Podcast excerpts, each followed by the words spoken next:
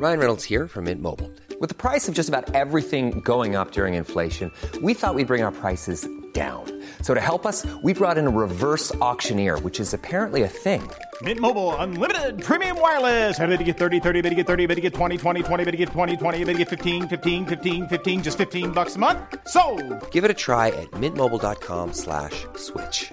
$45 upfront for three months plus taxes and fees. Promo for new customers for limited time. Unlimited more than 40 gigabytes per month. Slows. Full terms at mintmobile.com. Bonjour, dans cet épisode, je vais répondre à la question être gentil au travail, est-ce que c'est grave?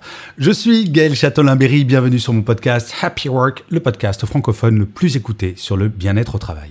Alors, être gentil, c'est tout de même fou comme ce mot gentil a mauvaise réputation dans notre langue.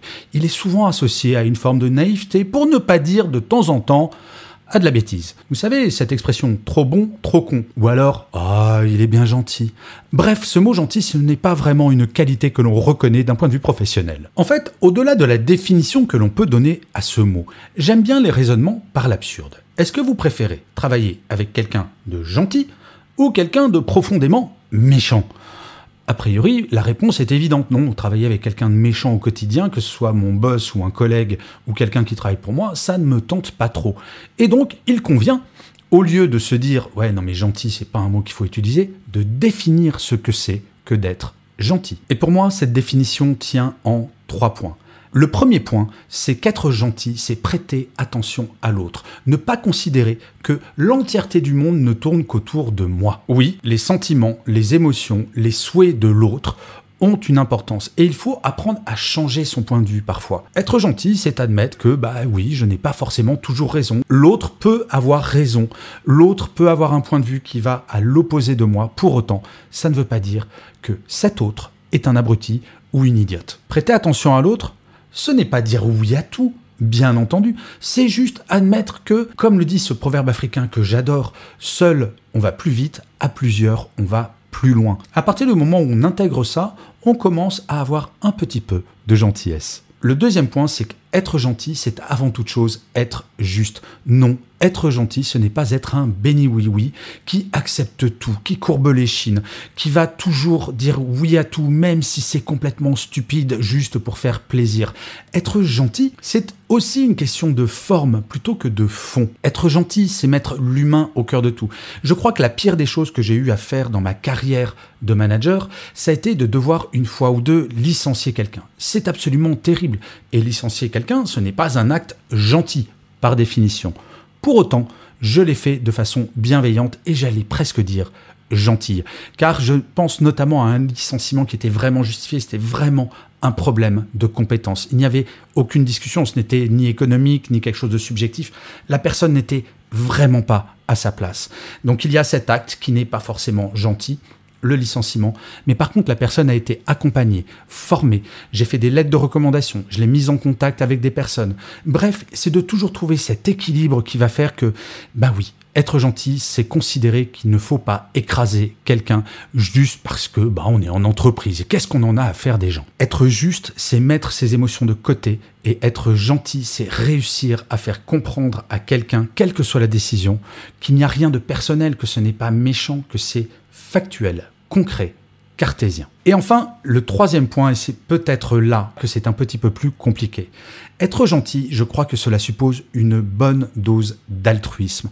Je repenserai toujours à l'époque où j'étais un des dirigeants de l'entreprise où j'étais et un des managers qui était sous ma responsabilité au moment des augmentations vient me voir et me dit Gaël, j'ai une enveloppe pour mon équipe et tu m'as accordé une augmentation et je t'en remercie.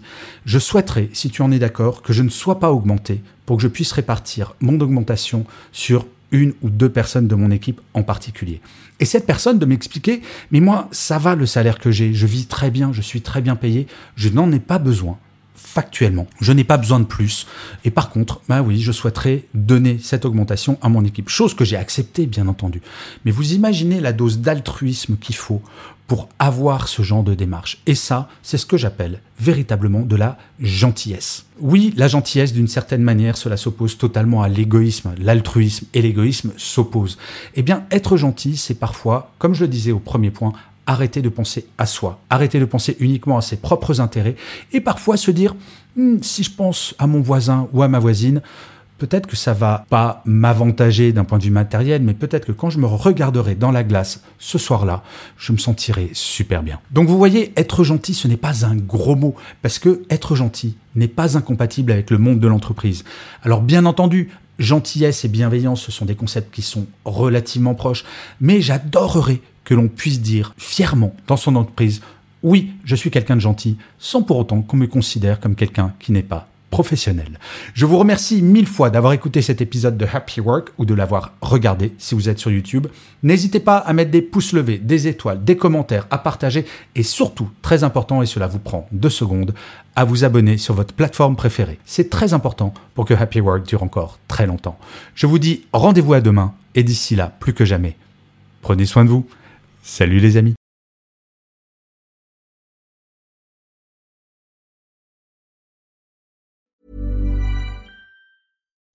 When you make decisions for your company, you look for the no-brainers. If you have a lot of mailing to do, stamps.com is the ultimate no-brainer. Use the stamps.com mobile app to mail everything you need to keep your business running with up to 89% off USPS and UPS. Make the same no-brainer decision as over 1 million other businesses with stamps.com. Use code PROGRAM for a special offer. That's stamps.com, code PROGRAM.